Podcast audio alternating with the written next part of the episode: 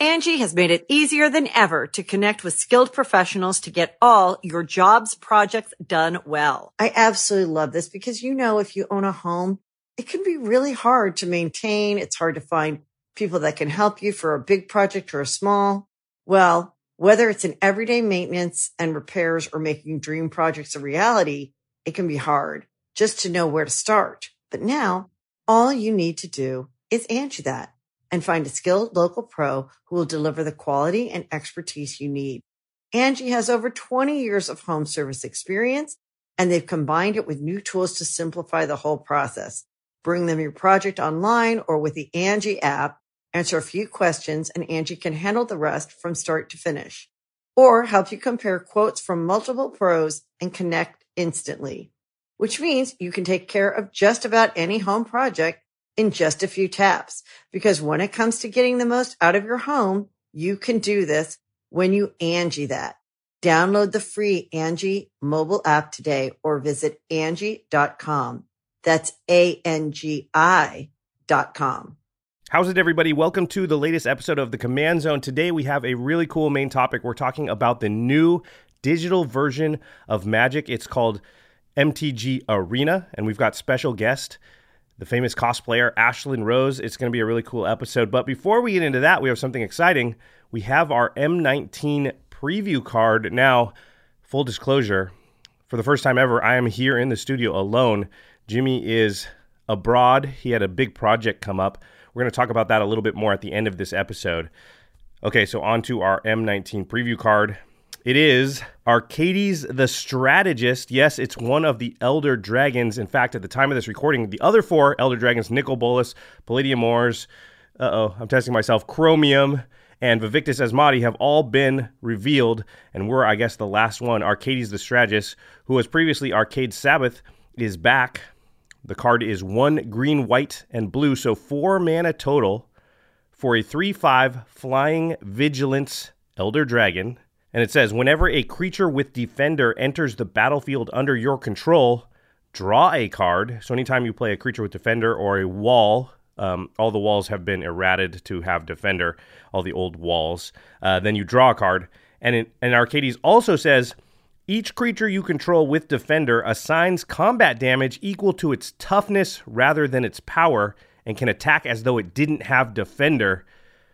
This is kind of opening up I would say a new archetype or a new tribe that wasn't available, although that's not technically true, right? I think the the obvious comparison here is to Doran, the Siege Tower, and Doran was kind of maybe the go-to card when we were talking about wall decks before because Doran allowed all creatures to assign combat damage according to their toughness rather than their power. So this is a little bit different for a few reasons.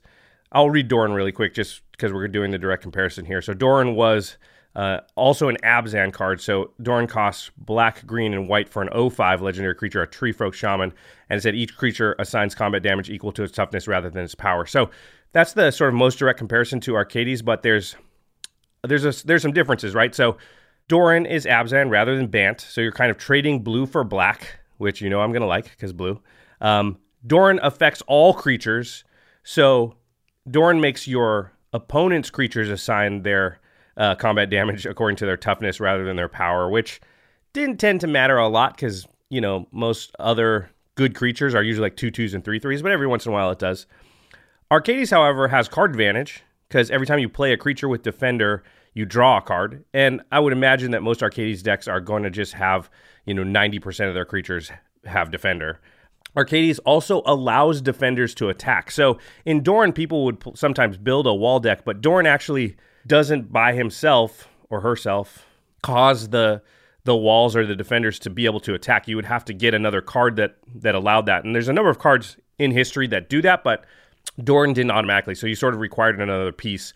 Whereas Arcades automatically just on the card allows you know your walls and defenders to just start attacking. So that's kind of I think a big thing, and and no other commander really did that. So some people would buy, build like Corona wall decks, just five color walls and things like that, but you would still have to go find the piece that'll let the walls attack. But now you don't. So I, I think this is really opening up a tribe that sort of wasn't really very well supported before, which is exciting. So Doran often had creatures, you know, that was just big butts, as we say, that just had large toughness to power ratio.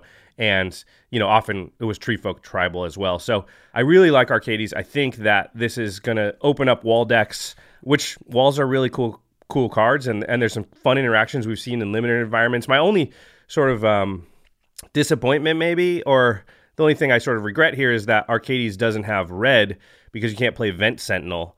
Uh, but I understand that the original Arcades Sabaoth did not have red. You kind of got to stick to the colors that the card was. And they really did keep the flavor of the original card because Arcades Sabaoth from Legends, the original Elder Dragon, it I believe you paid one white and you pumped the toughness, and it also said that your untapped creatures that weren't attacking got plus two toughness. So they really did stay in flavor with what the original Arcades Elder Dragon was.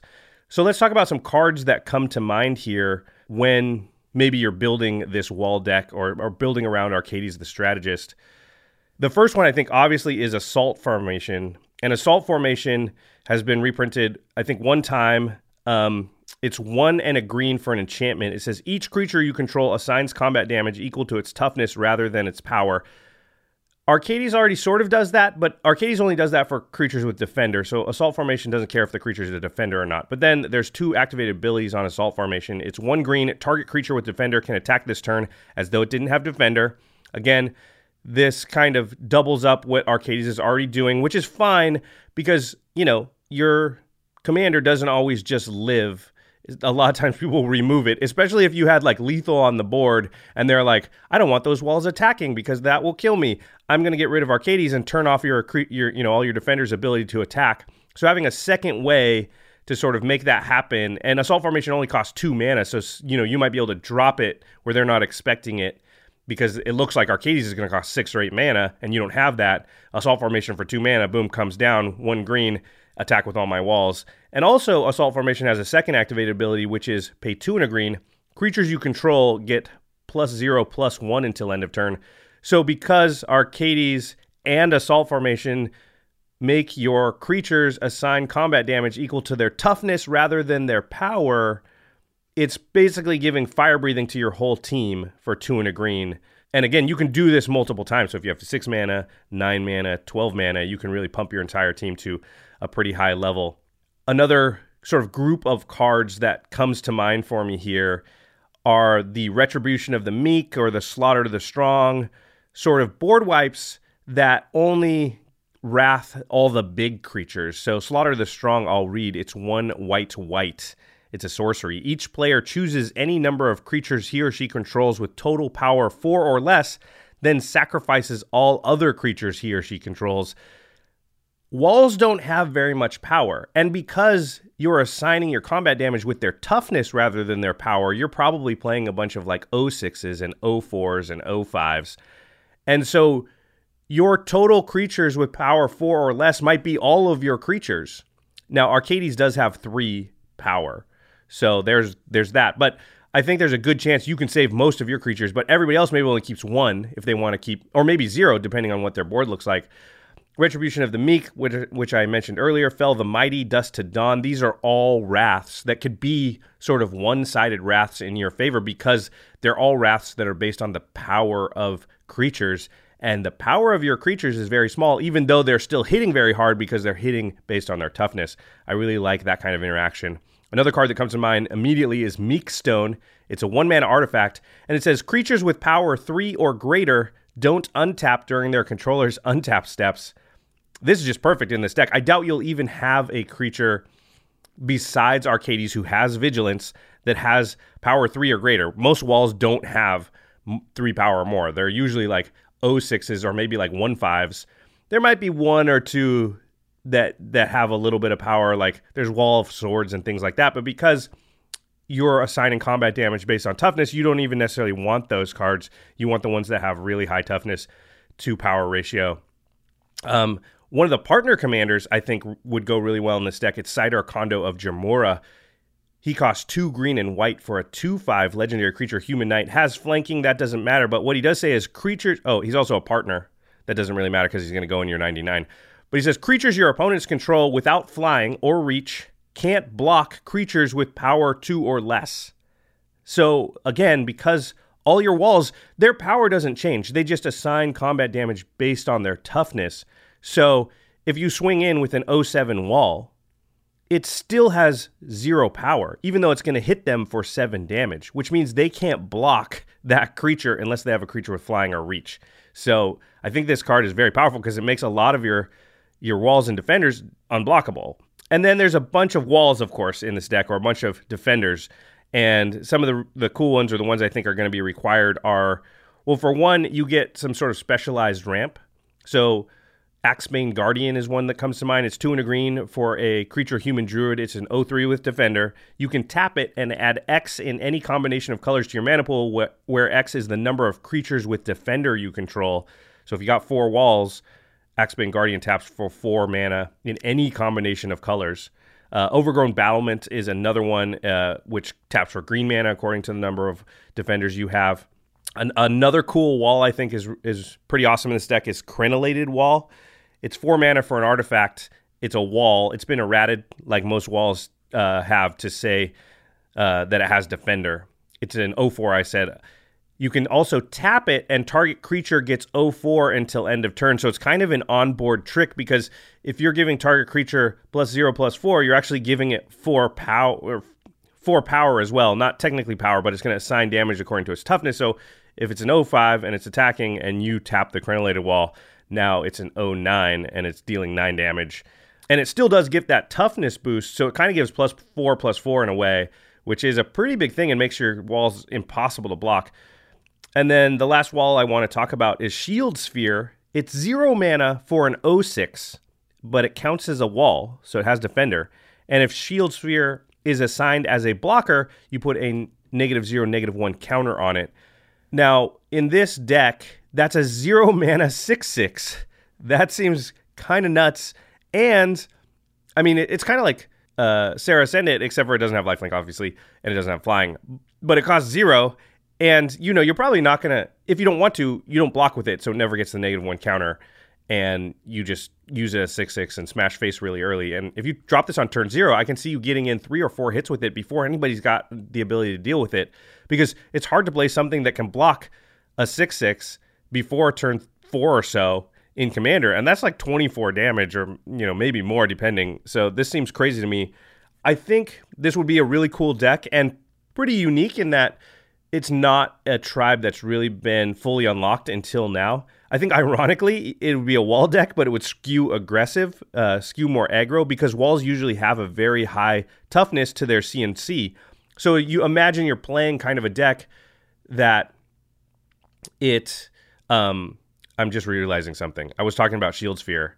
You played on turn zero, and like you could attack on turn one, but you can't. You have to play Arcades first before um, before you get attacked with it. And I'm sure a lot of you are screaming at your radios or your screens right now. I apologize. Shield Sphere is still good because still zero mana six six, but you won't be able to swing until Arcades is out, so you can't actually swing until turn four. I still think that's great because on turn four, people are unlikely to have something that can block a six six. It's not quite as good as I just said. Okay, sorry still, I think the deck will skew kind of aggro because once Arcades drops down, I imagine like you turn zero Shield Sphere, turn two some other wall, turn three, you know, Axebane Guardian, play Arcades the strategist, and now swing with everything. And you could be swinging on turn four for somewhere in the realm of 18 to 20 power just because walls just have a lot of toughness. So it feels like it will skew aggro. Um, but because Arcades gives card advantage, remember that first line of text is whenever a creature with Defender enters the battlefield under your control, draw a card. That's very powerful in an aggro deck because aggro's, well, one of aggro's problems is that it, it gets out to a fast start. It starts, you know, smacking people around, getting their life totals low, but it's using all of its gas and it tends to run out. But Arcades actually does provide card advantage. So this actually feels like one of the more viable aggro decks because your commander allows you to replace every card you play that's a defender or a wall, obviously.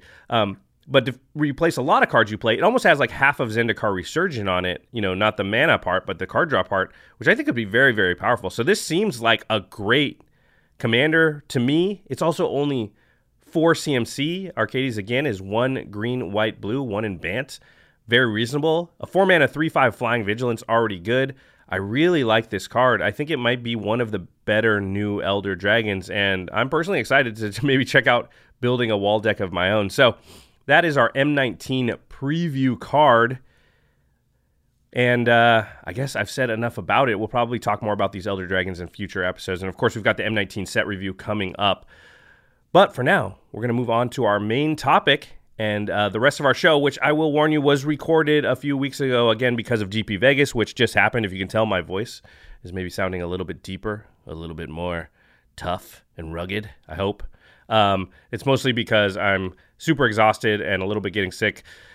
Very common happens after a lot of conventions. GP Vegas was awesome. Again, we'll talk more about that, I'm sure, in the future. But for now, let's head on to the main part of the episode and the main topic.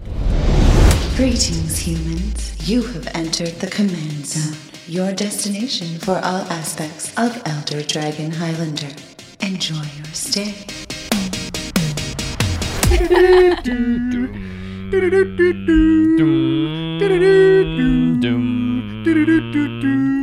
No countdown. Oh my gosh. I just skipped to the to that part. 'cause- I like the.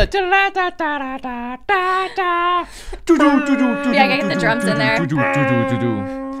It's the final countdown to the beginning of the episode. good segue. And we made it. Welcome, everybody, to the Command Zone podcast. I'm your host, Jimmy Wong. How's it? It's Josh Lee Kwai, and today we are joined by our friend, Game Knights alum, and Magic the Gathering cosplayer, Ashlen Rose. Hello. Hello. Yes. you you, guys may- may remember, yeah. Game Knights. Who did you cosplay as? Admiral Beckett Brass. What a cool cosplay. That was so much fun. And you're actually watching this um, after GP Vegas has already happened, although we're recording it before GP Vegas happened. So, can you look into the future, Ashlen? And um, we're probably going to have some video and some pictures. Or the past. But what, uh, w- like, what characters were you portraying at Vegas, or are you going to? It's hard to talk about the future as if it's the past. know, right? me up, yeah. I, I, I've, I'm seeing a lot of green and red right now. Oh. Um, and some blood maybe. So I think something like Bloodbraid Elf. Blood Bloodbraid Elf. I've been following you on Twitter. I'm seeing the that that costume looks very involved. I'm so excited for it. Yeah, it's it's taken a lot of work, but it's one of the ones I've spent the most time on at this point, and I'm really excited to showcase it at Vegas as its first. You were excited to have already showcased Yes. it, and it was it, It was a terrific success. It looked awesome. Nothing fell apart and nothing went wrong. Wow. Now, uh, I have a question. So, at events like GP Vegas, do you always have like a new, you know, outfit that you're gonna debut, or is this like how many times? Well, tell me how that whole process works. I guess. Yeah, absolutely. So sometimes there's new outfits. Sometimes it's just whatever I have available with the time that I have. So it depends Mm-hmm. really on like how much time we have to build a costume and like if there's a new card I'm really excited about cosplaying. right. So, how did you pick Blood Braid, Braid Elf? Uh, since I like started playing Magic, when I saw that art, like I fell in love with it immediately. It's been on like my Facebook page as like a to-do list forever. Oh, nice. So when they unbanned it for Modern, I was like, it's happening. Now's, the, time. Yes. Yeah. All right. Well, it looked awesome. Yes, thank you. It was. It was great. I'm sure you played many a fun game of Magic. Are you gonna play? Did you play in any of the events? Oh, it's so weird. Uh, I did a lot of spell slinging. Oh, there you Excellent. go. Lot of spell slinging. Nice and generic term for playing Magic. Well, talking about playing Magic, today we are going to be discussing Magic the Gathering Arena. So that's the new digital offering. It's right now in closed beta, but Wizards is they've got a new game basically. Um, it's ba- it's it's Hearthstone, but for Magic. yeah, We've that's all- a that's a good way of describing it. yeah, we've all had a chance to play it, so we're going to be going in depth. It's not going to be a totally commander centric episode, right? We're not going to talk about the commander format specifically, but since you all out there are magic players, and this I think is really a game changer as far as like how everybody's going to consume magic. Yeah. Yeah. It really is kind of an amazing thing. So we wanted to talk about our experiences with it, um, you know, what we like, what we don't like, what our hopes and dreams for the future are, things like that. But first, we need to talk about our sponsors. Cardkingdom.com slash command zone. If you use that affiliate link when you purchase your magic singles your product anything at all you really are supporting the command zone podcast. You're supporting Game Knights. You're keeping all of our content on the air. We super appreciate people that use that affiliate link and show their support That's right. And getting out of the digital world that we're going to talk about today into the physical one, our second sponsor is Ultra Pro. They make playmats, sleeves, deck boxes, all the accessories that you need, uh, dice as well as dice boxes. We use a dice box on Game Knights every episode, and it's my favorite accessory. I the think I've sweet ever wooden done. one with the dragon Yeah, that I'm looking is at it awesome right now. yeah Um, and the, the awesome relic tokens as well, which are an incredible accessory for your gameplay. And Josh is like scrambling to get this box out. But yeah, this thing is awesome. Ooh. The Dragon Deck box. Oh, it opens like that. Have That was meant to happen. Oh happen. wow, that is sick. Yeah. Uh, anyway, Ultra Pro, another sponsor of the show. If you're ever at an LGS or even, you know, at a GP, you can buy Ultra Pro products from a lot of vendors out there, just supporting the show as well through that continued support. And the final way is to support the show is directly at patreon.com slash command zone. In fact, we call out one lucky patron every single episode. And this episode is dedicated to Ben Bingham. Ben, you rock. Bing. It's been a while. It's Bing. Oh yeah. Yeah. That's great. Um, okay, well let's jump right into it. Like we said, Magic the Gathering Arena is it's basically Hearthstone but for Magic in all in the best way that you can mean that. Yeah, right? I mean, a lot of different digital card games have come out recently. We've had Gwent, we've had Eternal, uh, and Legend. Yeah, they all look. I mean, Hearthstone sort of set the color and look palette, I think, for how these games function, how the cards function on the battlefield. And uh, you know, as it goes, when Magic first came out, there were a thousand different card games that came out in its wake, very similar to Magic. And now Magic is sort of taking its notes from the Hearthstone world, from the other digital card games, and changing it into the what is going to be, I believe, now the premier official one and only main version of Magic the Gathering that most people will be introduced to. That is not uh, MTGO, which I think is you know for the kids that want to play vintage, legacy, some of the older formats, modern. Uh, MTG Arena is focused on the newer player. It's focused on standard, and soon we'll, we might see some other formats popping in there as well. Ashlen, have you had a chance to try out the closed beta very much? I mean, what what's your overall impression of, you know, the gameplay, how it looks, how it plays? Yeah, absolutely. So I actually, yeah, I've been playing the closed beta a lot. I was in the uh, big event they had to show off Dominaria when that released. Oh, cool. I've been uh, streaming it on my Twitch channel when I have some time, and I, I like it a lot. It feels really, really good compared to MTGO. It's just I mean, that's the elephant in the room, right? We should uh, let's get this out of the way now, right? Yeah. Because Magic Online, which a lot of people call Modo or MTGO, was the sort of previous incarnation of Magic in the digital space, and it, It's a it giant. served its purpose. yes, it's but it's bad, right? It's a giant behemoth l- program that's been lunking around and, Since like and- the early two thousands. yeah, it's got every single. I mean, like the number of bugs that this thing has had to deal with because it's dealing with the entire card base of Magic. You can play four player commander on there. You know, like there's a lot you can do with this program. But it's a bit awkward and it's not user friendly in the least bit. The number of misclicks I made when I first started playing are awful. Things that you would never ever do in real life. And it's it's clunky too. It's not smooth. It looks bad. Like it just doesn't look like a modern video game. Um, and it's expensive. Yes. Like Magic Online, a draft on Magic Online costs like 14 real world dollars for Mm-hmm. for one draft. It's like the same as in paper, which is Well, considering the cards Yeah. are worth way less, and you can't redeem them for the most part in on in a real life version Yeah. as well. So it's it's it's you know it's not. Oh yeah, MTGO does have redemption, set redemption. So they did this weird thing where they decided like if you collect a full set of digital cards on Magic Online, MTGO, you can for a certain time window turn in those cards, pay a fee and then receive in the mail in the real world a physical set of the cards. So there was this weird tie between the digital world and the real world. It would affect pricing of cards and things like that. It also made it so that it was hard for them to sort of lower the prices on Magic Online because Mm-hmm. they would be affecting the price of the cardboard cards. From what I understand, not many people did it, but it did have some There was- small effect. There were businesses that did it, right? So an individual person was unlikely to do it, but there were people that would just order hundreds of these because they could collect the cards at a profit, turn it around, sell the sets or, or the individual cards. And a lot of work. Yeah, but it would re- literally affect the market, um, and that I think was to the detriment of Magic Online because it kept the prices like super high for a long time. And, and Arena is not going to have any of that at all. In fact, you can't even trade the cards in Arena. It's very like Hearthstone if you've played it, where um, cards you open and cards you have in your collection, you can't really. I mean, there's no way for me to give a card to Ashlen or Jimmy. Like, Right. yeah. So Yeah, no trading and all that. Um, it is very similar to Hearthstone in that way, but as a result, we have a much more slick redesign over MTGO. Now, both I believe are still going to con- exist at the same time because you can't play Legacy or Vintage on uh, Arena, and I don't want to either, uh, to be honest. Well, I mean, it's like you're doing things that if you watch MTG Arena clips, cards are flashing on the battlefield. They're you know doing effects. They're doing cool things.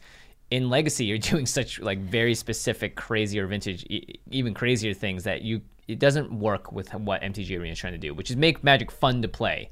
And if you are very in like deep, deep, deep into Magic, then yeah, go to Modo and play the formats for way cheaper there.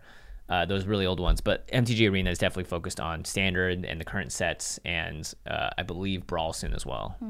and looking like a modern video game. Like Yeah, it most has, like- importantly, it has like sound effects and like music. The cool graphics. Sometimes if you play like Glorybringer, a dragon pops out and blows fire all over the whole battle. Yeah. By the way, I never played Glor- Glorybringer. They always played against me and killed yeah, me. Yeah. So you've seen the fire. Yes. but the maps are animated and stuff. So I mean, it wants to feel and look like a, a, a modern video game, and I think it's done a very good job so far. I, I played the beta. I was part of the announcement, and everything that I've seen so far, I've been like, great. This looks awesome. This works. I haven't run into any issues that that are game breaking at all for me so far. Yeah. What? So when you log on to um, Arena, Ashley, how do you usually play it? Like, what are you doing? I normally play a lot of the, uh, I think it's ranked constructed right now Uh-huh. um, with the pre-built. Uh, well, I start with the pre-built deck, which is actually pretty nice. Like the decks that you start out with when you first jump into the game, they're great for I think you have like ten or something of pre-built. Each two color Yeah. pairing. Yeah, each two-color pairing, So there's yeah. like a pirate deck and a dinosaur deck, and, Yeah. and uh, Mm-hmm. those cards aren't necessarily in your collection, right? But you can play them out of the pre-built deck. I think they are part of your collection. You Oh, ha- sorry, for maybe that might be for the beta. Yeah. For the beta, yeah. Yeah. It definitely, I mean, the reason that the beta is nice is that you go in and it gives you options like, hey, you can start playing immediately. Now, if you want to do ranked and stuff, we can, we'll talk about that in a little bit, how you get cards and how you really open those up and that, how that system works It's different than boosters in a lot of ways. But the pre-built decks are great. Mm-hmm. I was sitting around just jamming random games with them yesterday, and they're all pretty balanced against each other as well. If you're not playing ranked constructed, you're just sort of playing people around, like people are just trying out for the first time too. So it. I mean, that's what ranked constructed is, right? It's just Yeah, like it's- you just Yeah, click yeah. play, and it'll just try and find somebody around your level. Yeah, I think so. Yeah. What's your favorite of the pre-built decks? Oh man, I, I like the dinosaurs. Yeah. the Dude, regular me too. dinosaurs. If because you, get, to play haste within guy, range. If you get a turn two, the Oh, guy like that, Huntmaster? Yeah. yeah, That gives then, haste. Then and yeah, taps to give haste and makes them cost one less. Like if you ever get that on turn two and they don't kill it, you're just gonna win. all Yeah. the dinosaurs. Although I will say, every time I've played red played red green dinos, I get paired against blue black control. Ooh, Every time. rough. They just playing like kill everything you yeah, play. it's like nope, counter it. nope. Who's playing control anyway? I feel like I just run into that approach to the second sun decks like Oh, constantly. yeah. Oh, yeah. Which is like turn five. Uh, okay, I'm conceding. I can never win this now. It's great though because it's fast, right? Like Yes, very fast. like Magic Online and Magic in real life. Like it's hard to be like I start this game four or five turns in. You know what? This is not going well. I'm just going to concede. Go on to the next game. No big deal. Mm-hmm. Like it's just like Hearthstone, where you're like, okay, this or this matchup, this game can literally be over in seven minutes. yeah. So that's one of the things I think is really cool. Um, well, let's talk about right now because it's beta.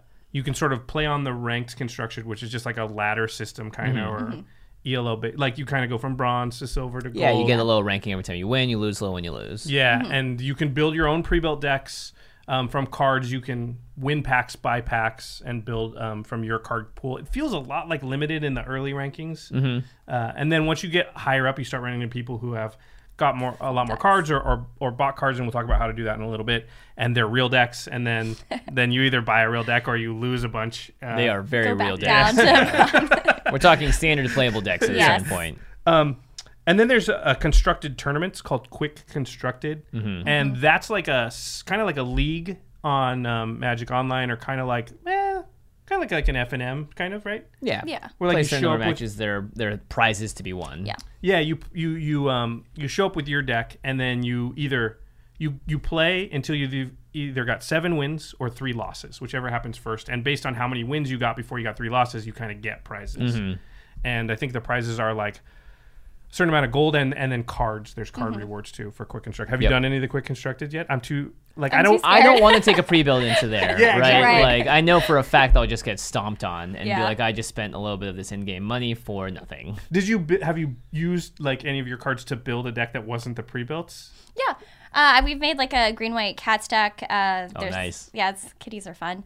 Um, also, the we don't have uh, Kaladesh yet, but I've been doing the blue white auras, which Right. is a lot of fun to play. Right. So by the time you're hearing this, uh, Kaladesh Oh, will yeah. have come out, and the whole they'll have done a, a whole thing, and we'll talk about that. But at this point, we don't have um, Kaladesh yet or Aether Revolt, and not the full standard, so they don't even have the standard ban list yet. But they will um, by the time you're hearing this. Future.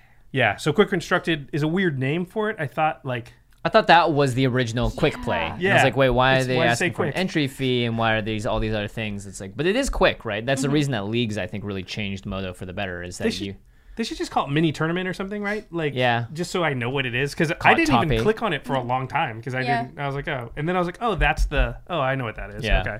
Um, Let's talk about draft though, Josh, because this is something that you've been able to do. They've been opening up certain things on the weekends, to sort of stress test some of the features, and drafting is one of them. And it's a bit different than real life drafting right now, but from what you told me about it, it seems like it's a a huge improvement for what you want to be doing, at least with your time constraints. Yeah, so on Magic Online, the only thing I ever did on Magic Online was play drafts or sealed. Mm-hmm. I, I only played limited. I never built a single constructed deck on Magic Online. I never did like a modern tournament or anything. It was just too hard to gather all the cards, build that deck, learn to play it. It's a lot easier. Like, hey, I just need to learn this limited environment, play it.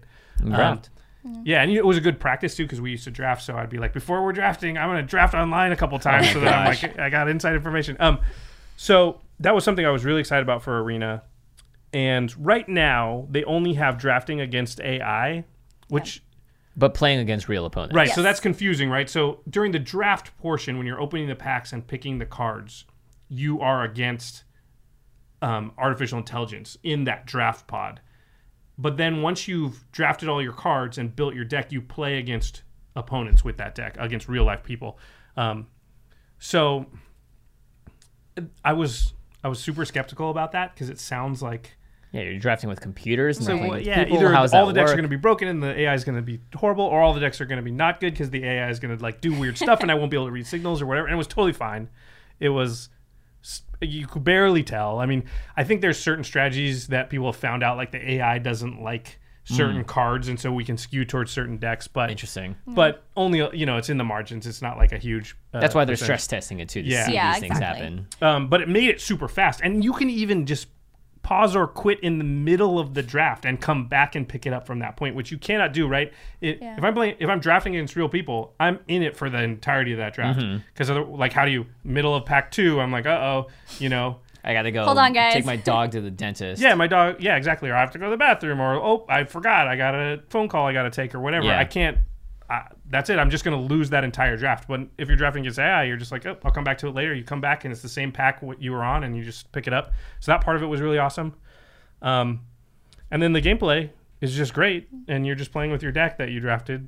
Yeah, let's talk about that for a little bit. Um, Ashlen, what do you? How have you felt? Because the game does a lot of automatic stuff for you. There's also a full control mode that you can enter into. How often are you just playing and letting the game choose what mana to tap, what cards to do, and how often are you like, I need to do this so I don't mess it up? I think it really depends on the deck you're playing, Mm-hmm. uh, because certain decks like you have to be very mana specific. Like four color decks, I've noticed a lot with like you you want to be in more control of that. Right. Um, but more often than that with like the pre-built decks, it's pretty safe to like let it tap your mana for you when you want it to. Um, a full control I don't really use. Like when it shifts from phase to phase, I let it handle all of that and like put a stop where I need it, which is really Right. nice. Like I don't have to worry about holding putting F6 down or F2, and it's it's really smooth. Yeah, there's uh, little buttons along the bottom, and you can sort of say it just for the next turn. I want to stop at this point. Yep. And like like the upkeep's the one you, you kind of use the most, where you're like, well, upkeep matters Upkeep. next turn, so I'm just gonna click that, and then next turn it'll stop in the upkeep and allow me to do something. But most of the time it just skips that because I don't have anything to do. Yeah. Um, the mana tapping needs some work. Yes.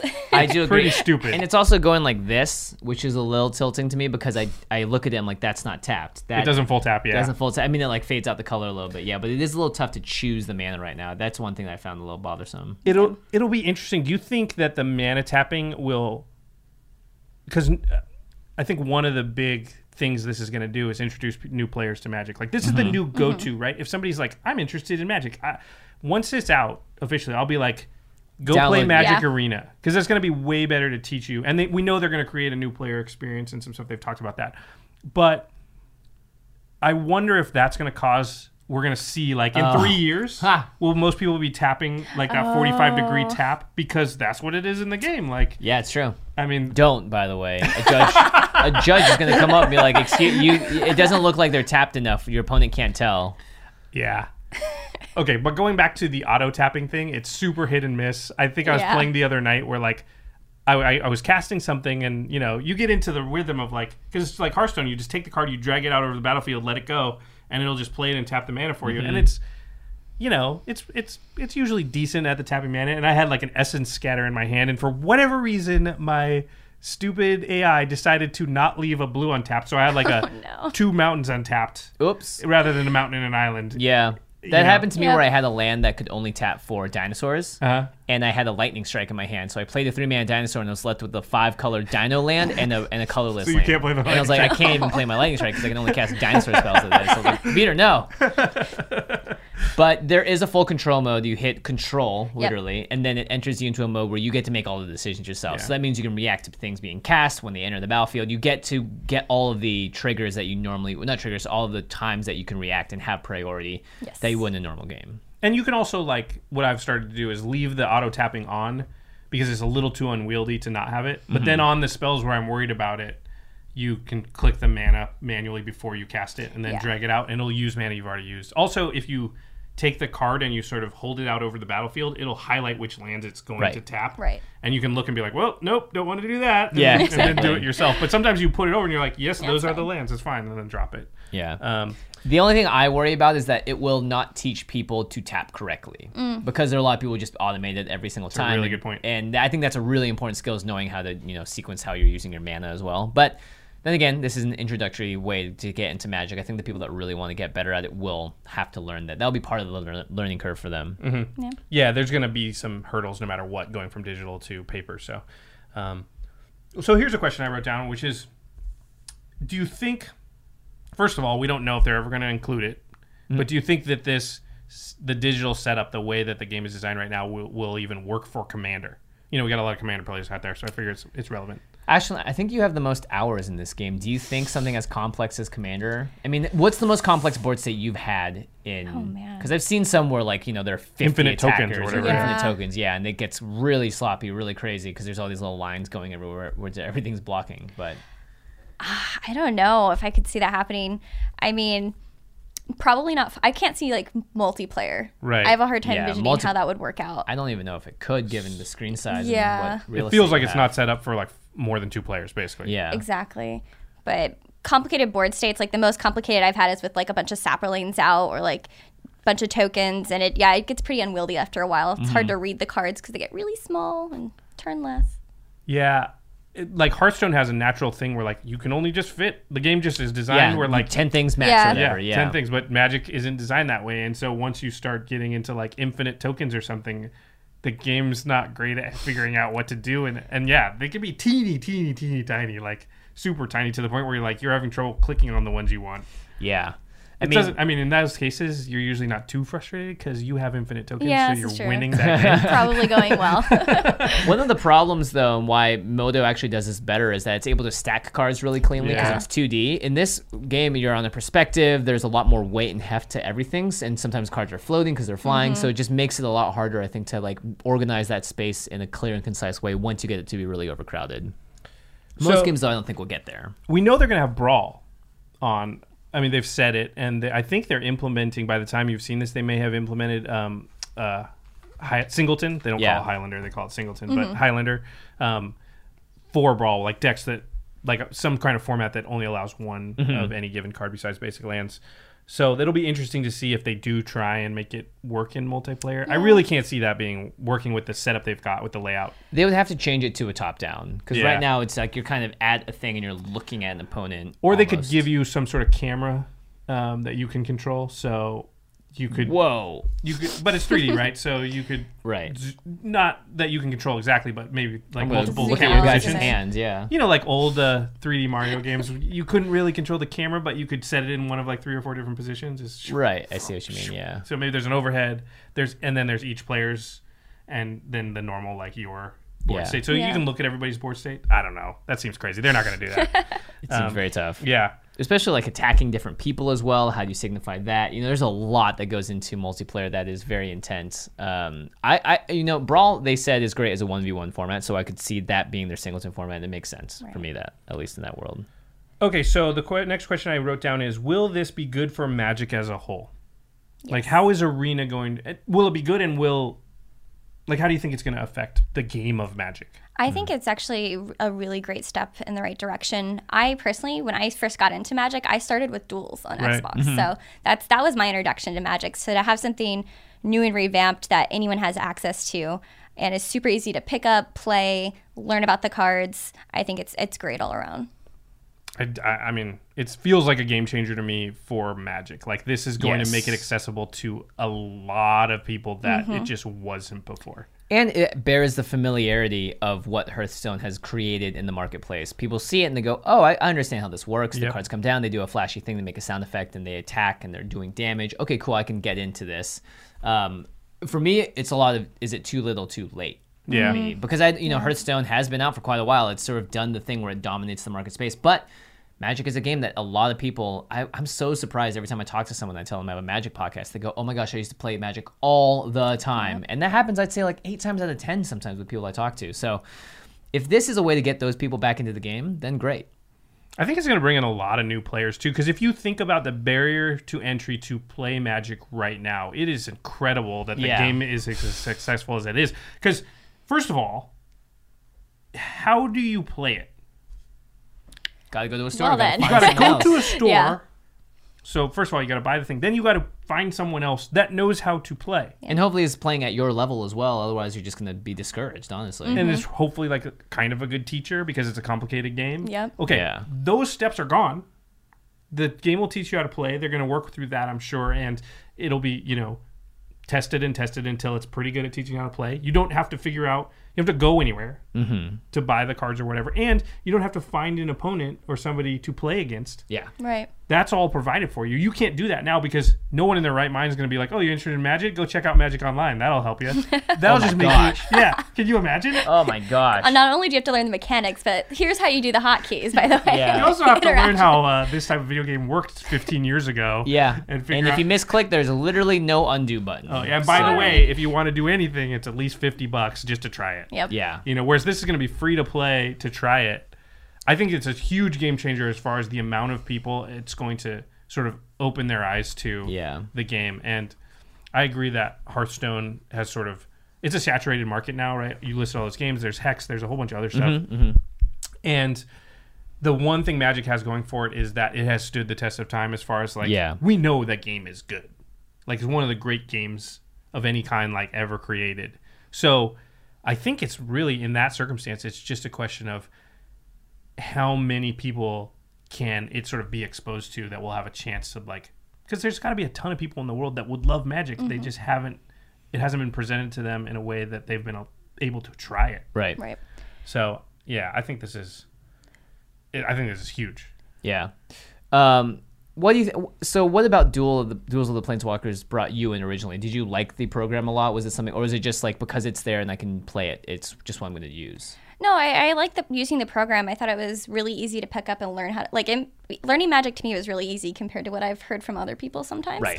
and, because of duels Yeah, because of duels, and it was just easy to play, and you didn't have to wait for an opponent. You just played against the AI. Uh, you went down the little storyline and built your deck as you got cards. So it was really easy. Yeah, and we heard last episode, um, Kessler and I got in a little bit of a debate about exactly how much of it. But in, it, I mean, there's no way to deny that duels was a big reason, a big piece of the puzzle as to Yeah. why Magic sort of blossomed and exploded when it did during that time period. Yeah, um, and I think this can have a similar effect right now, probably even to a higher extent. Yeah, because I th- how many people have I talked to also that have said, "Oh, I want to try Magic, but I, you know, People that much." watch Right. Game Knights. We Yeah. get messages from them all the time. This looks really fun. I don't even not even into Magic, but I don't know anybody that plays. So how do I? Yeah. And you know, we can say things like you should go to an LGS and meet people, but eh. how daunting is that? So right? daunting. So I'm going to walk into a place I've never been, and what am I going to do? Just talk to a random person? I'm an hope- extrovert. I wouldn't even want to do that. Yeah. You know, think of someone that even just is like, no, I don't want to go into a public space I've never been to. I'm not going to p- spend cards. What if some? And we, there's so many stories of people getting scammed at the mm-hmm. trades and stuff. Like, there's so much that could go wrong. And think about all the people you know and are friends with in your life. How many of them have you made a concentrated effort of like, I'm going to make a friend right now? That's a hard thing to do. Yeah. And that's kind of what you're doing when you're trying to like find an opponent when you don't know anybody that plays. So this will, all that just gone. Here's a question: Is this, is this going to sort of be the eventual death of the cardboard game though? It might be I'm wondering if it's going to affect standard mostly.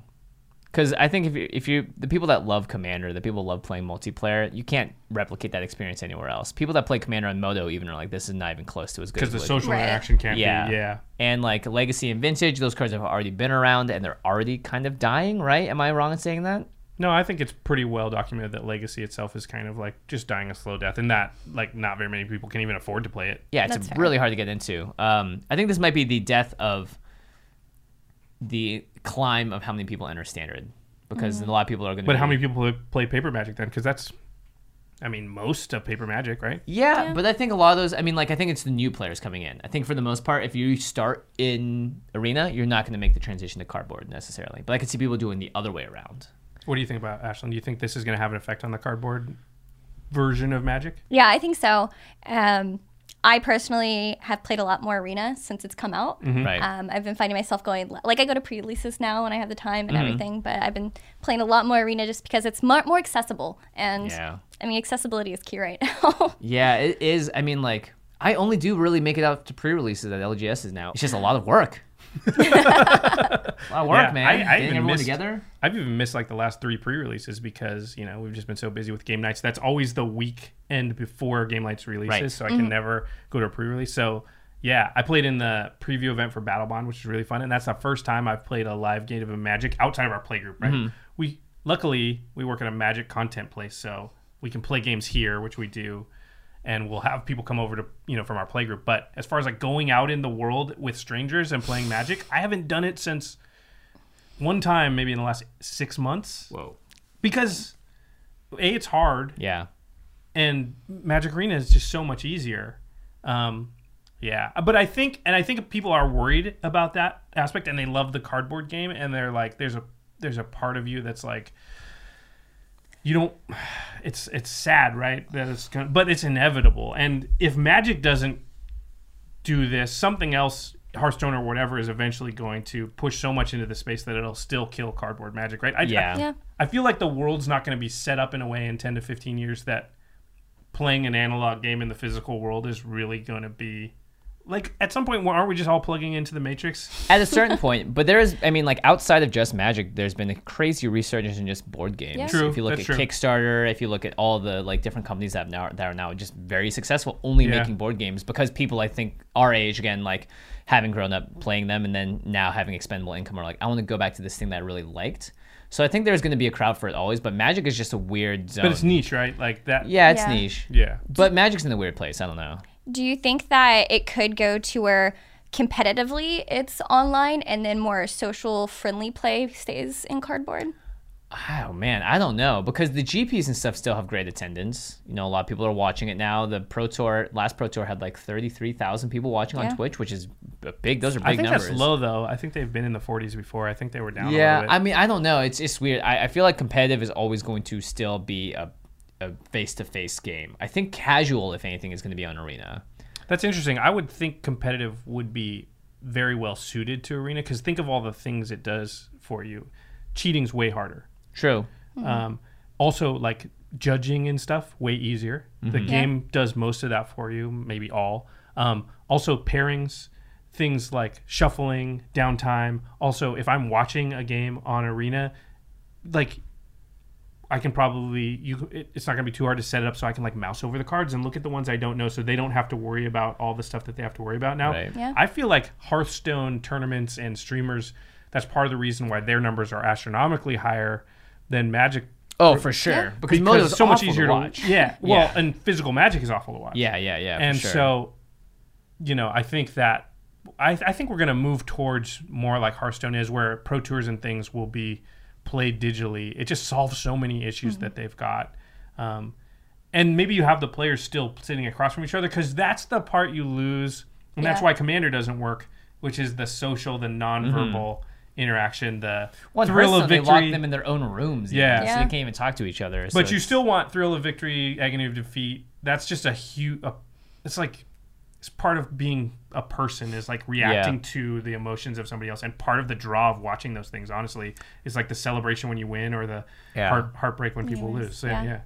That's why uh, reporters are always sticking microphones in, in athletes' faces either after they've won or lost and going like, "How did this How do you feel?" or feel? "What did Yeah, you think?" yeah. Yeah, because that's really the draw, right? It's not like recount, you know, what happened. It's like how did it feel when it happened. Um, it's interesting. We'll have to see what happens. I would just I would much rather watch Arena online. Yeah. And because I watch a lot of Twitch from my phone, it is impossible Oh my to watch gosh. So small. on your phone if it's paper, even in Modo, because you're just like, if you even have like, Even if you know every card, and we do, we do set reviews for them. Yeah. Right? Yeah. And you're still like, what is that? And one of the other big things with uh, the uh, paper version is it's so hard to see people's hands and what they have in it when True. you're trying to watch it competitively. well, do you, you see them at the Pro Tour with their iPads being like, please just hold your hand up, and they're like, oh, got it, okay, got this. Even then, it's like this little text if you're watching it on your phone. Yeah. It's just like, and you have to know what it does because it just tells you casting cost and name, and you're like, wait, is that the two mana two Yeah. three or is that the three mana three two? I don't know. Yeah. It's it's tough. Okay. Okay. Um, all right. So that's sort of the gameplay discussion. Now we're going to move on and we're going to talk about the game economy. Oh yeah, we have a traditional. oh, Oh, man. nailed it. Made it Nailed off. it. Okay. So we're going to talk about the economy in Magic Arena. This is kind of the big, most controversial part about it. And one of the parts that's still in flux. They're still sort of messing with it. But That's why it's in beta. Mm-hmm. yeah. So they've got a a system right now that's not that different than Hearthstone, honestly, or any of these games. They have two types of currency, gems and gold. Yep. They're trying on purpose to sort of keep a way that you can sort of tell what costs real money dollars and what you can get through like player rewards and free to play systems. So the gems are purchased, uh, you know, using your credit card or whatever. Yeah. Um, and the gold is stuff that you can either mostly you just win it as rewards for like quests. So there's daily quests, just like Hearthstone, and it'll say, um, I don't know, play 25 lands, and then you'll get 500 gold. Yep. Yeah. Yeah, or cast 25 green and Green spells, red red spells. Yeah, they do it for every color. I think when you first That's the start. great thing Yeah. about the uh, pre-constructed decks, right? Is like they're, I'm like, I need green or black spells. Well, Cool. pre-constructed deck, play that deck for, Yeah. until I until I uh, pass this quest, and then you get gold for like each win up to a certain amount. Yes. So I believe like the first five wins you get gold, and Mm-hmm. then you can win a certain amount of packs per week. I think. Yeah, it scales up. Like I think like every five wins you get gold, and like every like ten or fifteen you get a pack. They've been messing with it and changing it. Yeah. So when you're watching this, it may have changed. Um, so don't quote us on the exact numbers, but the way that that's set up is that you do quests, you play games, you get wins, and you win gold and packs. Um, and gems are purchased, and gems can be used to enter events or buy packs. Yeah. So Yep. it sounds more complicated than it is once you're in it. the The big innovation, the really sort of thing that nobody else has done, is they have wild cards. Yeah, wild cards Yes. are what we need to talk about. So wild cards are cards in each rarity level. So common, uncommon, rare, and mythic. Sometimes when you open a pack, um, and I think you can win them in certain events, um, you'll get like a wild card at a certain rarity level, and that card you can turn in for any card at that rarity level. So if you want Glorybringer, but you haven't happened to open any in your packs or anything, but you're building a deck and it just needs Glorybringer, you can say, "Oh, I've got a rare wild card. I'm going to cash that in now." And that rare wild card goes away, and now you have a Glorybringer in your collection, and that's it. You can never turn the Glorybringer back into the wild card. Right. You've done the one-time swap for it.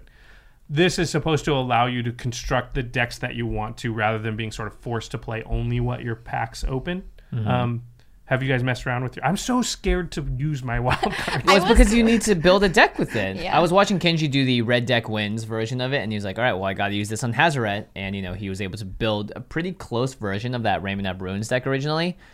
But it was sucky because it's like, well, if you ever want to build another deck, you got to grind all these wild cards, or just hope you get lucky with your packs, and that's why because there's no trading, you got to use the wild cards.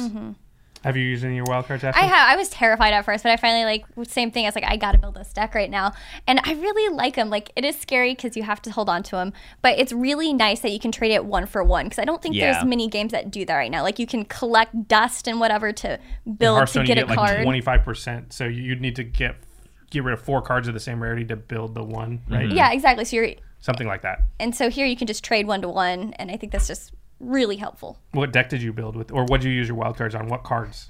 I uh, Carnage Tyrant Oh, for nice. the Dino Nice. deck. Yeah. Got to have that, especially against Blue Black Control. Yeah, Yeah. they can't do anything once you cast that. They're like, uh. oh, that's Now what? So that's the only. Is that the only rare wild card you used, or? Um, and I think what is it? History of Benalia. Oh yeah, Oh, I yeah, got two yeah, of yeah. those. Mythic. Yeah, Oh, that card. I know. Ridiculous. I didn't want to do it, but I did. I was like, Was was that for like a specific deck? Is that because that's not the dinosaur deck? no, yeah. I was trying out a um a nude brew for the blue white auras. See, that's you're brave, and I wish I was like you. And I think in the beta, I probably should be because they're gonna Exactly. they're gonna wipe all this. But Right.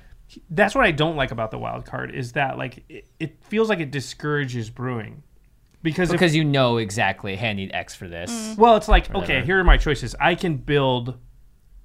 Uh, red black just won, or no, sorry, mono red just won the pro tour, but red black was like seven of the top eight decks. Yeah, Sixers. I can I can build that deck, or I can build this other deck that I think will be good. But if I use my wild cards on one, I can't build the other. Yeah. Well, I'm gonna build the one that I know is good because that's gonna allow me to win more games, which will allow me to collect more gold and win more little quick constructed mini tournaments and things like that. And so I feel like I'm forced to build to be less um, creative, right? I can't. Yeah. I don't have the the leniency to try and like brew a deck that I think might be awesome, but I don't know, and so it's just too dangerous. And well, I, maybe if there was a way for you to also convert cards like the four to one, that wasn't just wild cards to get cards that you wanted. So Yeah. that gives you at least a little more freedom to build decks. I mean, I can see why they may not want to do that. They probably don't want people to all just get tier one decks immediately. Mm-hmm. You know, have to kind of work for it. But Magic has always been a pay to play game. And you know, in real life, you just go and give a certain amount of money to get a card for a deck. Right. You don't need to wait to get a mythic specific wild card. You know, so it's interesting how they're balancing that here. yeah, I, I I do feel like you're punished for using your wild cards a little bit too heavily, and and and that's gonna. I don't know. It's kind of a big deal. I, I do wish they had some sort of dusting or crafting, Yeah. some way Mm-hmm. to turn in your cards. Like they don't want trading with other players for obvious reasons. It creates all these weird real world money things that they don't want to deal with. But couldn't you have it so I can trade with an AI? Why, why- why isn't there a shopkeeper, right? And I Oh, can go in and and and they can set the shopkeeper and and because It's one just of called the LGS. yeah That's great. it's called Card Kingdom. Um, yeah, but why can't they have something like that? And that way they could even, you know, because one of the things they they can't do or deal with in Magic Arena is like some rares are awesome and Oh, and Glorybringer, some of them are bad. Hazaret, and are some mythics are like ones that like nobody ever plays ever. Not to mention, some rares are made for legacy and vintage, and they just slot them into a standard set. So opening one of those in the standard format is just awful. Yeah, and it wasn't even made for the game you're playing. Yeah. Right? Yeah. Vintage and Legacy are not even available. You know, it's a it's a legendary creature made for Commander, and I open it in Arena, and Commander isn't even a supported format here. And like, yeah, if I could go to the shopkeeper and be like, "Hey, can I trade this in for X amount of gold?" or I can, tr- mm-hmm. you know, I'll make you an offer for those two cards, and they have some sort of algorithm that says, "Yeah, boom," and they could change it like based on like, oh, Actual Yeah. real. Well, that, history of Benalia is worth. Y- But Yeah. can you actually do that? Because Wizards doesn't want to recognize the secondary market. Because you could say like, oh, now all of a sudden your I could tie it into like yeah, it costs more, you know, and it's like great, and then those people are really excited to open a Hazaret, you know. I mean, the shopkeeper can just work based on rarity, right? Yeah. Yeah, I could do rarity, rarity and rotate out again. Like different days, you have different stuff available for Oh, certain periods of time. Ah, oh, I do like create? that. Yeah, that's good for them too, Yeah. right? Like it's not always available, but like, oh, Yeah. yeah, yeah I got to check the shopkeeper every day, or maybe, Maybe there's a different quest. shopkeepers, different quests. Yeah. Yeah. Oh my Yeah. gosh, Opens Wizards. up the whole thing. We Um, are are not for hire, but Yeah, I think that's a big downside right now. Is the wildcard system itself is cool, but the fact that it locks you in and it's so hard to sort of pivot. yeah. Uh, that's one of the most fun things about Magic, right? Is brewing that deck that you're not Yeah. sure, but it might Mm-hmm, be awesome. I want to be encouraged to do that, not punished. Um, Let's talk about the average cost then. Okay. Because on Modo, people like playing Modo because you can build. You know, there's like deck techs for under a dollar b- decks in Commander on Modo. Well, Um, and the, uh, the good thing I will say about Modo is they have a trading system. So Yes. any deck you buy, you can get most of your money back for it. So anytime you want to build a deck, you can trade your cards in that you've got to a bot, you know, for like you get tickets, like one ticket's Yeah. a dollar essentially. and, and you get pretty good return. Like not it's not one to one obviously because But you can do this thing where you just put all the cards in the thing and go to a bot and it'll just like, all right, I'm going to buy half your cards from you like that. And it's mm-hmm. really fast and convenient. Maybe you're not, you know, you're not min maxing getting the max out of every single card price, but it's sometimes like, great, I just got 30 tickets just for all these cards I was literally never going to touch again. and then you you know? take those tickets, you go to the another bot and you go, I'm going to buy all of the cards for this deck, and then mm-hmm. Those cards you have them, and then if you ever want to do them, you do it again. You can sell them and Yeah. buy the next deck. Um, so when we're comparing prices with MTGO, it's not quite fair, and paperwork's sort of the same, same way, right? Right now. Um, so here's what they've said. the average cost to play is that and right now the only real way to sort of spend money and then get cards is just to buy packs. Yeah. You can't buy singles directly. There's no shopkeeper. Um, and they think it takes about 120 packs, give or take, to create a tier one standard deck. So that means using the wild cards from the packs you've opened, mm-hmm. which, and so that's it, it. You get about 96 packs for $100. So we're looking at $120. bucks, yeah. I mean, on a lot of average. standard decks are closer to three hundred now. So So is that good? I think it's a much better price. Yeah. But I don't know if you're going to convince someone that is just getting into it to be like, hey, you want to play this game? It's not like thirty bucks. It's it's not the price of a video game, right? I think that's what a lot of people measure stuff up by. Like, hey, you want to? If you said you can build a deck for the cost of a video game, I'd be like, okay, not bad. But this is twice that. No, Yeah. it's over a hundred, which I think to a lot of new players is really intimidating. And is that something that you think you'd want to do? I mean, I've been I I like to grind out the packs through quests and dailies. Like the option to have a free but time consuming way to do it is helpful. I do think though as well, like when you're starting out in a game like that, like even with Hearthstone, you don't jump in and like go for a tier one deck right, deck right away. That's really so good. Right. Yeah, that's a really good point. I think it, it might be okay, but yeah, the economy's still in flux right now.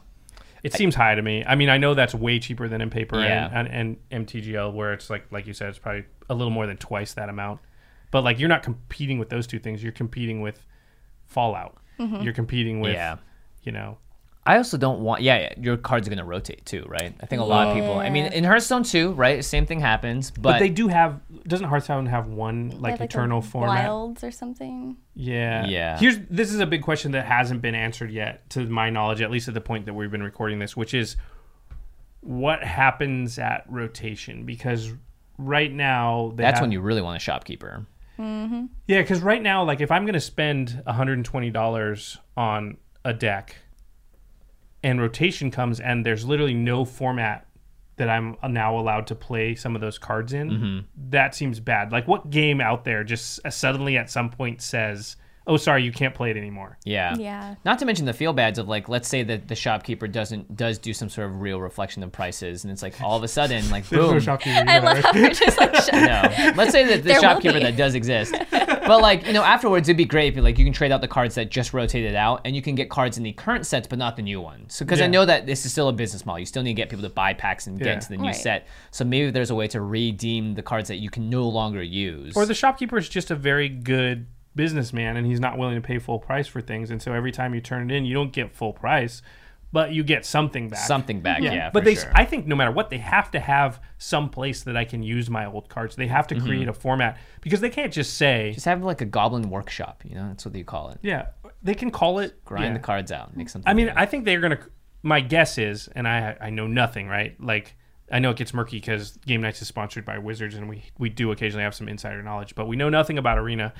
But my guess is they're going to create a, a sort of Arena Eternal format, like Mm-hmm. They have to. like in Hearthstone, right? They almost have to, right? Yeah, I feel like they have to. Like, you want to be able to play with some of those decks for a while, just like Modern and Legacy. yeah. And you just don't want to have your Carnage Tyrant that you turned a a wild card into. Just literally, you're not allowed. The game won't allow you to play it. That yeah, that would be awful. that just doesn't seem right. Like Yeah. it seems morally incorrect. They have to give you some place within the game that you're still allowed to. Maybe it's not the premier place. You know, most people are playing over here. But if you want to use your old cards, then you can play. Maybe it's the arena format. Maybe this is what Frontier was trying to do, and I could see that sort of porting over to paper too. It's like an, it's like a new modern almost, but on, but because of arena, I could see them going like, we're gonna start. We don't know when the game's launching. Let's say it's let's say it's I don't know. Separate. Set next Yeah. set. Let's say Let's say it's, um, Guilds of Ravnica. Goes around like okay, sure. Okay, so it starts with Guilds of Ravnica. Depending on how they roll out the game at that point, maybe you know the arena format really only has Dominaria. It starts at Dominaria and just goes forward basically mm-hmm. because that's what arena has in it. And that when rotation eventually hits and Dominaria falls off, it can still be played in that arena format, which means we mm-hmm. won't see that for like a year and a half or so. But they have to do something They about have to it. figure it Yeah. out. Yeah. One thing that I think is really interesting is that no other card game online has a physical version of it dictating what the best decks are in the online version. Yeah. Because Hearthstone, I think, like they they get to it eventually, right? But it requires you to grind a lot of cards to build the deck slowly. In the real world, you can test in a much more flexible manner. You can be mm-hmm. like, all right, well, let's try taking this one card out for this one out, and it's not like, a, oh shoot, I have to grind this card and get this or whatever.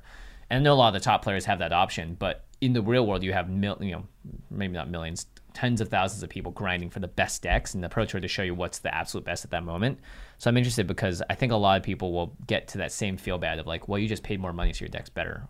Mm. You know, like you could buy the the Pro Tour deck or whatever. Yeah. I mean, in Hearthstone, I think you have to if you want to be in the top competitive, though. You've sure. got to open a certain amount of packs to have access to the cards to build the top tier decks, right? Yeah. So I think that's. But I, I no bet different. if Hearthstone was a physical card game, that people would. It's impossible, by the way. Yeah. That people would have figured out even better tuned versions of those decks, right? You think so? Mm-hmm. Yeah, for sure, because you just have more people playing it. Because Yeah, Magic has so- uh, pro teams sitting there grinding it out. You don't have like all these different pro teams across the world grinding out Hearthstone decks. I see. I'm every not that familiar with the Hearthstone thing. Do they not have teams for their big tournaments? They, They do, do. but I don't know if it's as intense as and as in depth as Magic is able to. But they can scrape a lot more data in general from everybody else that's playing, right? To find out yeah. things that Magic can't do. You only have Magic Online now. They've restricted a lot of that information. I There's mean, also no sideboarding too, so that, I don't know Oh. if that exists in Magic. That's a Arena, or huge, if they're going to yeah, do that thing. either. Yeah, so it's interesting to think about. Um, I'm not sure how that affects everything. I, there was a quote here that was um, on one of the Wizards of the Coast forums for Arena. Um, this was from somebody at WotC because there were some concerns about the cost of sort of building your tier one decks versus like Hearthstone, which I think like 50 60 dollars on average gets you a tier one deck Oh, in okay. Hearthstone. I, Oh, okay. The numbers may be slightly off, but it was cheaper. good price. And uh, this is from WotC. It's a direct quote. It says, "Collection cost. Magic has a lot more depth and diversity than other games. Due to this, its cost, well, it costs more to unlock an entire Magic set.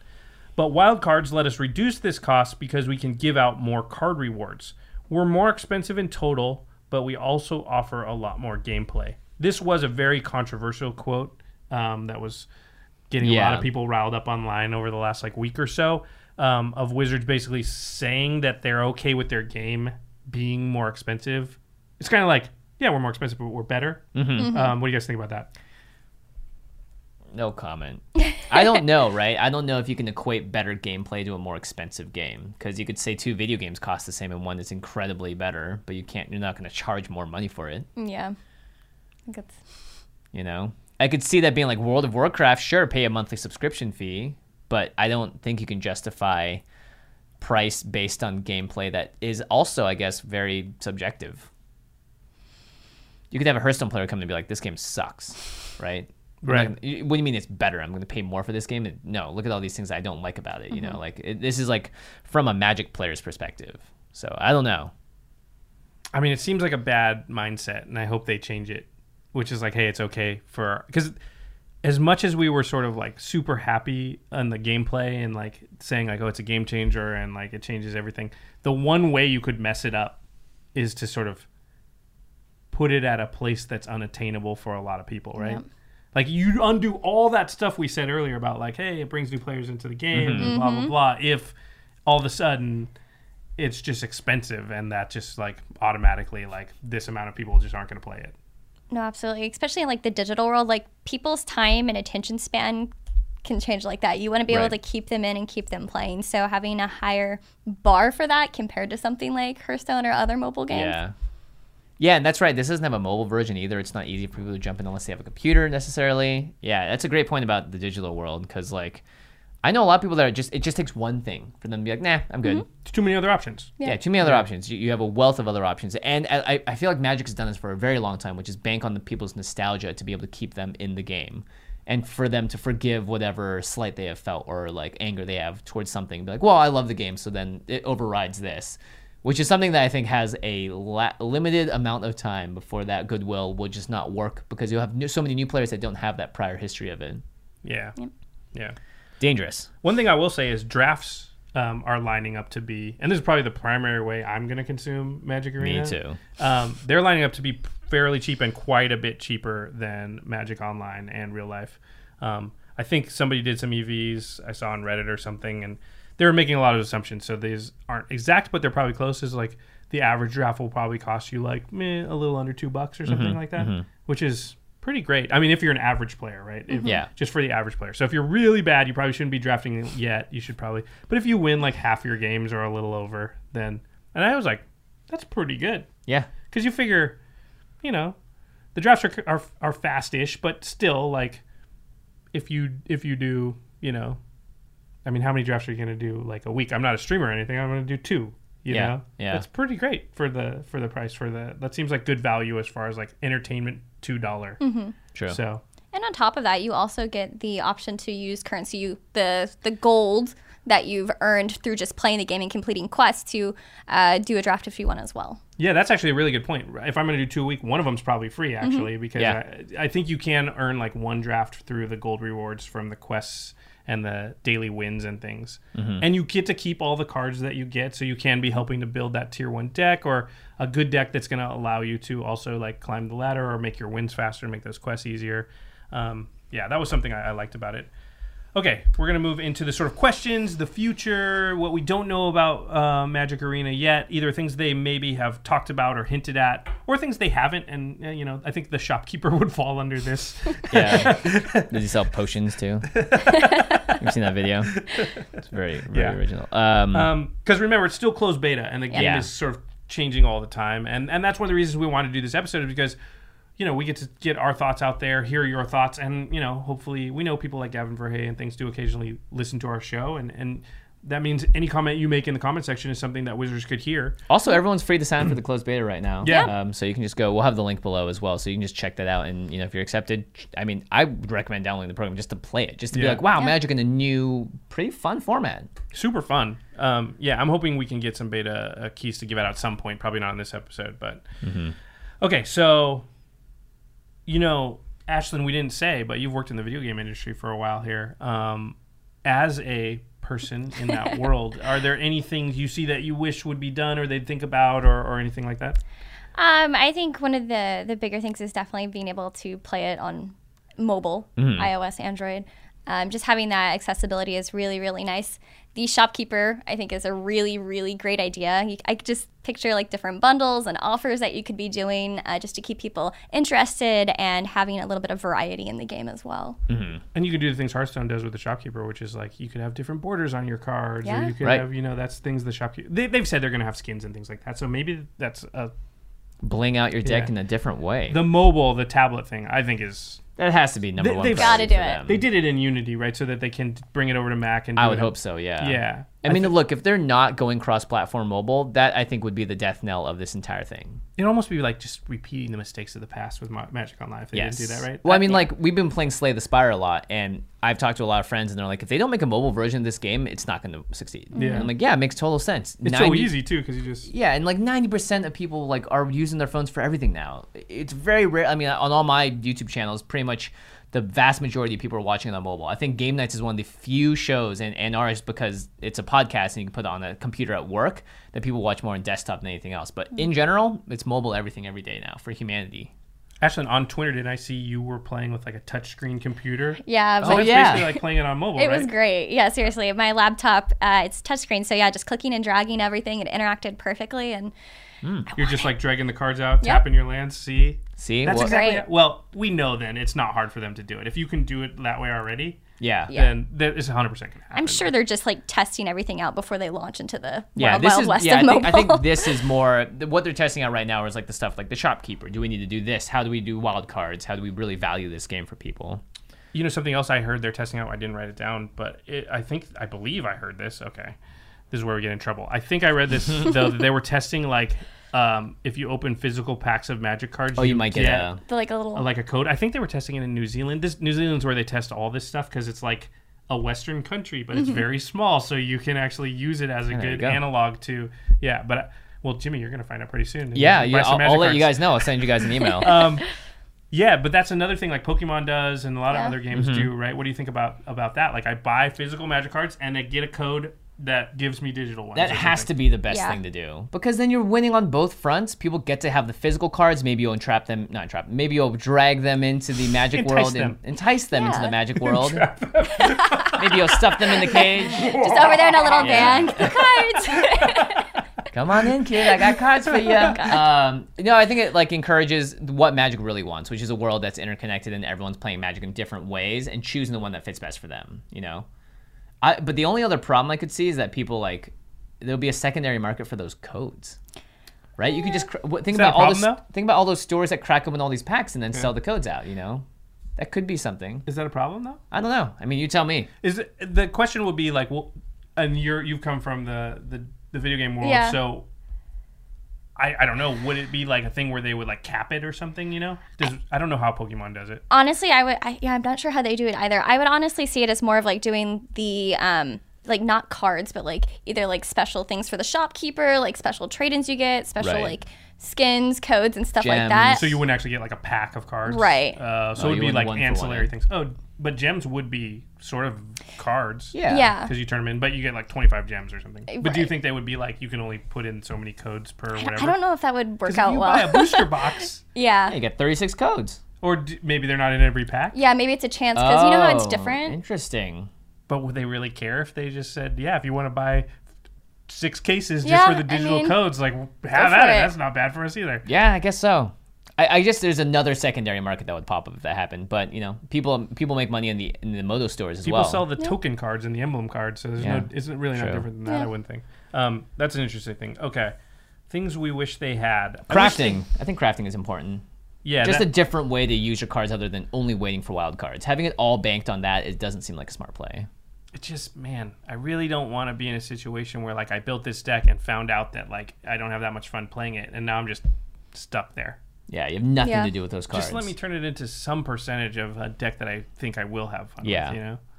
Uh, one of the things I would really like, it sounds probably a little silly, but when you're building your deck in the deck building mode, they have two different views right now. So you can switch it to like a, a side view with all the cards you can go through. Mm-hmm. And then there's like the other one that's similar to how Modo normally works, where it's like at the bottom.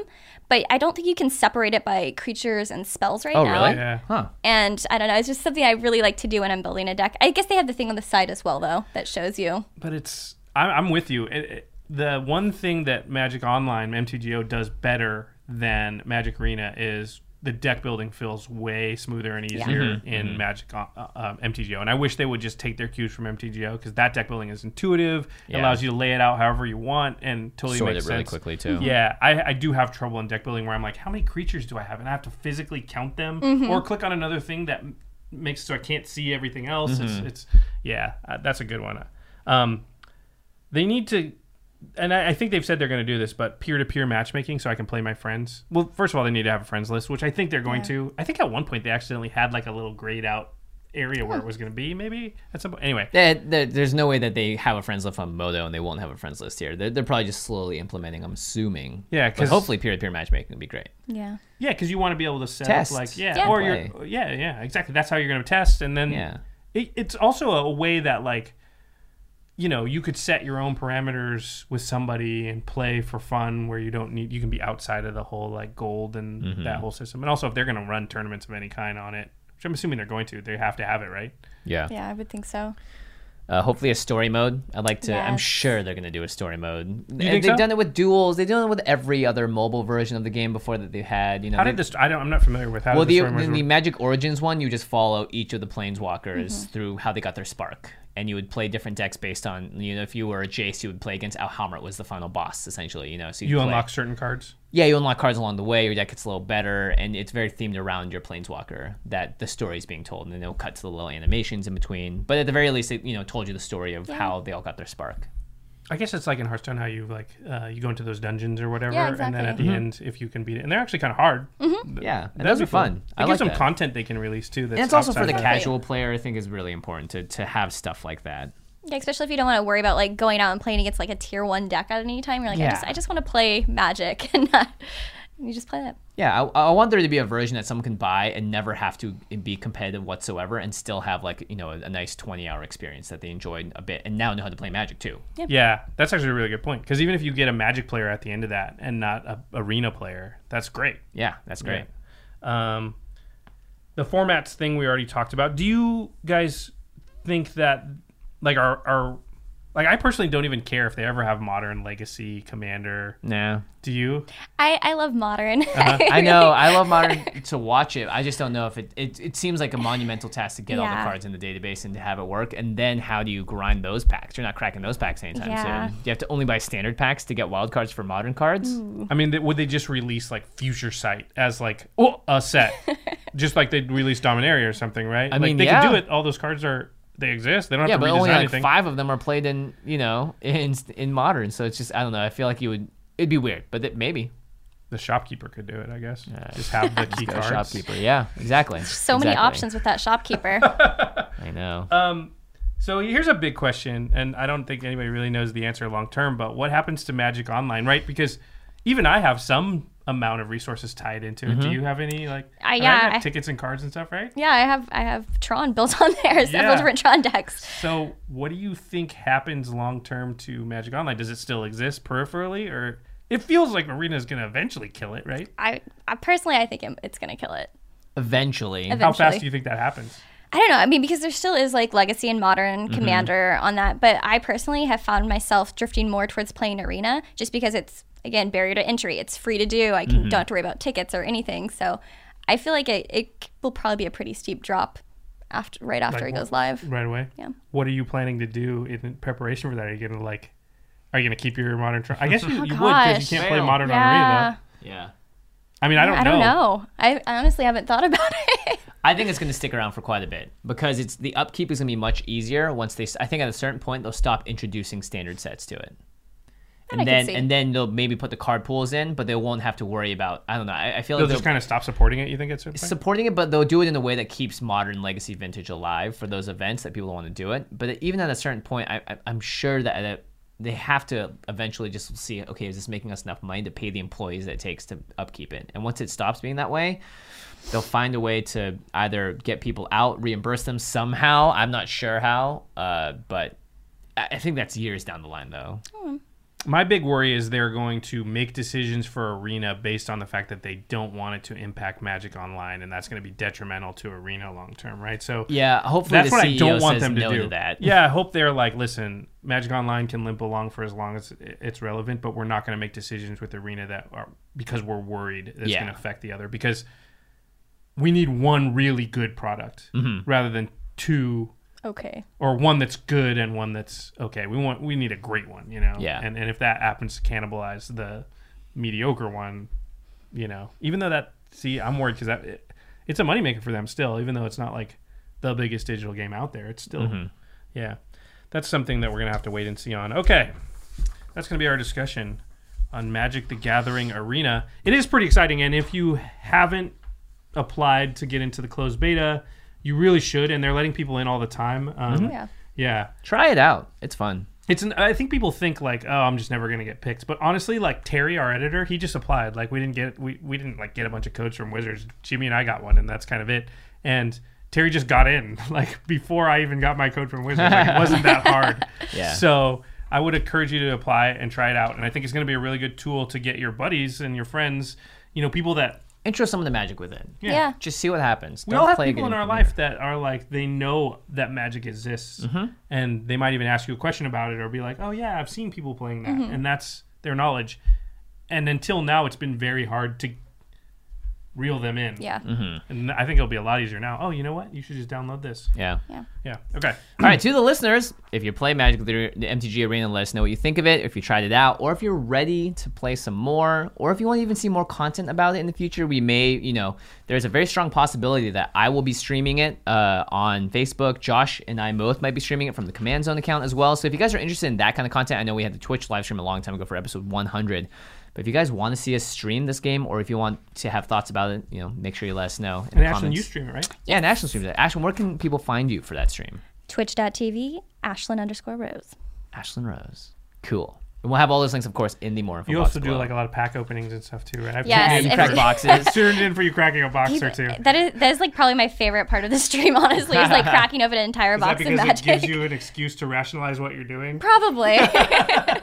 Because I want to crack all the boxes, but I feel bad. So if I was doing it for entertainment purposes, Yeah. I used to do those unboxing videos, and I was like, "This is sweet." Yeah, I can just do that. do it Yeah. for fun. Yeah. And if you want to crack open boxes, then what you can do is go to cardkingdom.com slash command zone and use that affiliate link when you buy your booster boxes, your magic singles, your other products like Ultra Pro, dice, sleeves, all that stuff. You mm-hmm. really are supporting this podcast and Game Knights. We super appreciate all the support you guys show us, and people are constantly tweeting at us their Card Kingdom orders and what decks they're building. It's fun to be like, oh, you just got a Gaea's Cradle. Oh, that's gonna be sweet. So thanks for sharing and thanks for supporting us. Yep, and of course, like Josh said, Ultra Pro products available at cardkingdom.com slash command zone and your LGS, and a lot of big box retailers as well. So pick up some of that product if you get the chance. Okay, Okay. moving on to the end step where we talk about something cool outside the world of magic. Jimmy Wong is up to bat, and Jimmy Wong has an announcement, and Jimmy Wong will stop speaking in the third person now. I am going out of town for a undetermined amount of time, but it will be a significant amount of time. And by out of town, we mean out of the country. Yeah, I will be flying to New Zealand very, very soon. Probably, definitely by the time that this podcast airs. Maybe even by the time the last week's podcast airs as well. That's why I won't be at GP That's why we're doing Vegas. two at once. Yes, and trying to film as much as possible. Uh, There may be a couple times when I come back in this process, but right now, conservatively, if I had to be very, very conservative about it, I would say I'm going to be leaving from the middle of June, which is after this podcast is out, potentially all the way through November, maybe even December. Wow. So, So we- maybe the rest of this year. Now we're hoping Jimmy will be able to sort of like remotely call in from time to time, but definitely our podcasting, um, our, our normal structure is going to change. We're going to have some substitute uh, guests come in. We've got some lined up um, to fill in the gap, and we're unsure right now exactly what that'll mean for Game Knights. Hopefully, Jimmy will be able to come back and still maybe not miss a beat, but there might be a Game Knights or two that he can't make it to. It's Uh, okay. I wouldn't have drawn lands in this. anyway.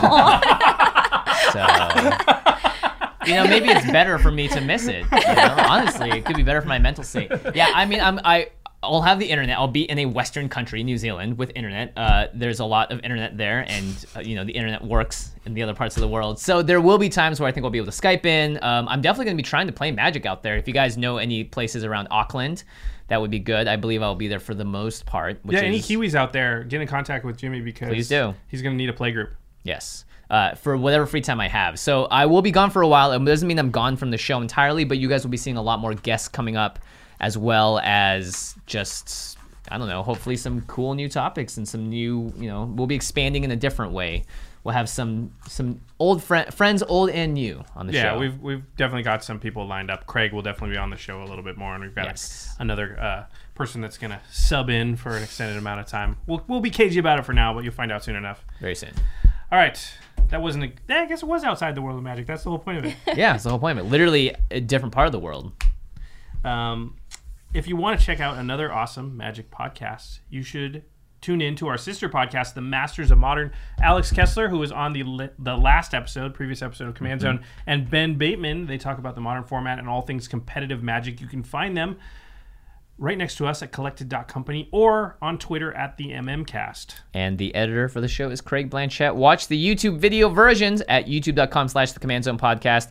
Big thanks to Jeffrey Palmer at Living Cards MTG on Twitter for making the background animations as well as the intro and end animations for the show. And Ashlen, where can people find you on the internet outside of twitch.tv slash Ashlen underscore Rose? At Twitter at at Ashlen Rose and uh, Facebook.com slash Miss M I S S dot Ashlen Rose. Perfect. Ashlen, are there any um, other events coming up that you're going to be cosplaying at? Yes, I will be. I've already been to GP Vegas. Right, that, that already happened. After that, I will be at GP Singapore. Ooh, Whoa. Very excited. Oh, I'm so jealous. I know. I already told her that it has the best food in the world, so. I'm gonna eat so in much the food. Go gonna be to great. um, Banana Leaf Apollo Okay. in, in Little India. It's literally, I think, the best meal I've ever had in my life. Is that what Shivam recommended you? Shivam recommended me, and he told me that his dad, who's like from India, I think, considers it the best Indian restaurant in the world. wow. okay then. And I was like, Holy I was like. Shivam would never say that. Yeah, Uh, right. So I, you know, I so gotta of course. I went, and I was like, yeah, it's probably the best meal I've ever had. Jeez. Yeah, Well, it's not perfect. fancy. It's like it's like real Indian food. You they don't give you silverware either. You eat it with your hands. Amazing. Oh wow. Yeah. So uh, yeah. Anyway. Yeah, I'll be at Singapore and I'll also be at GP Richmond. Oh sweet. Uh, Amazing. when is Richmond? That's I want to say like end of the year. okay. Cool. Very cool. So we, everybody gets to check out that Bloodbraid elf. Yeah. How many outfits do you usually at a single GP? Is it two or three? Um, usually three. Wow. Oh, wow. so wow. every day you're in a different one. Mm-hmm. Yes. And it's That's uh, amazing. Yeah, I've uh, I did back to back for SCG Con and GP Vegas, so I had to bring five costumes with me. And it's two giant suitcases that is nothing but costumes. Oh, wow. Now is uh, Admiral Beckett Brass still in the rotation? Oh yeah, Yeah. always. And I Dude, that finished it- hat. It's so good. I also have the sword now too. So. Ooh, Oh, you nice. do? Sweet. Now you just Okay. gotta find a bunch of pirates to help you out. Right. Will I be Floor. seeing that at Vegas? Uh, uh, have I already seen that at Vegas? Yes, you have. Oh, sweet. It Nice. was awesome. I Oh, think wow, you took a oh, picture cool. with me in it. You guys better take a picture. All right, everybody. Thanks for listening. We'll see you next time. Peace. Bye.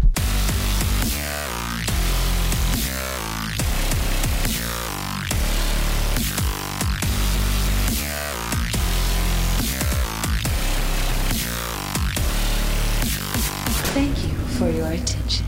For further inquiries, send an email to commandcast at rocketjump.com or ask us on Twitter at JF Wong and at Josh Lee Kwai.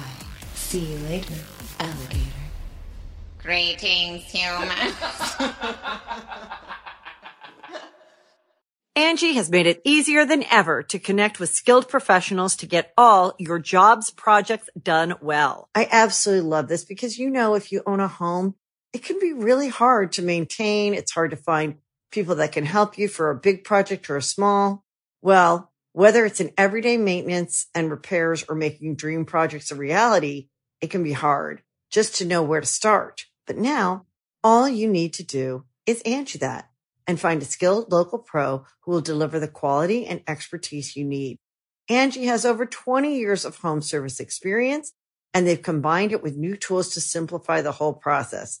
Bring them your project online or with the Angi app, answer a few questions and Angi can handle the rest from start to finish or help you compare quotes from multiple pros and connect instantly, which means you can take care of just about any home project in just a few taps. Because when it comes to getting the most out of your home, you can do this when you Angi that. Download the free Angi mobile app today or visit Angi.com. That's A-N-G-I dot com.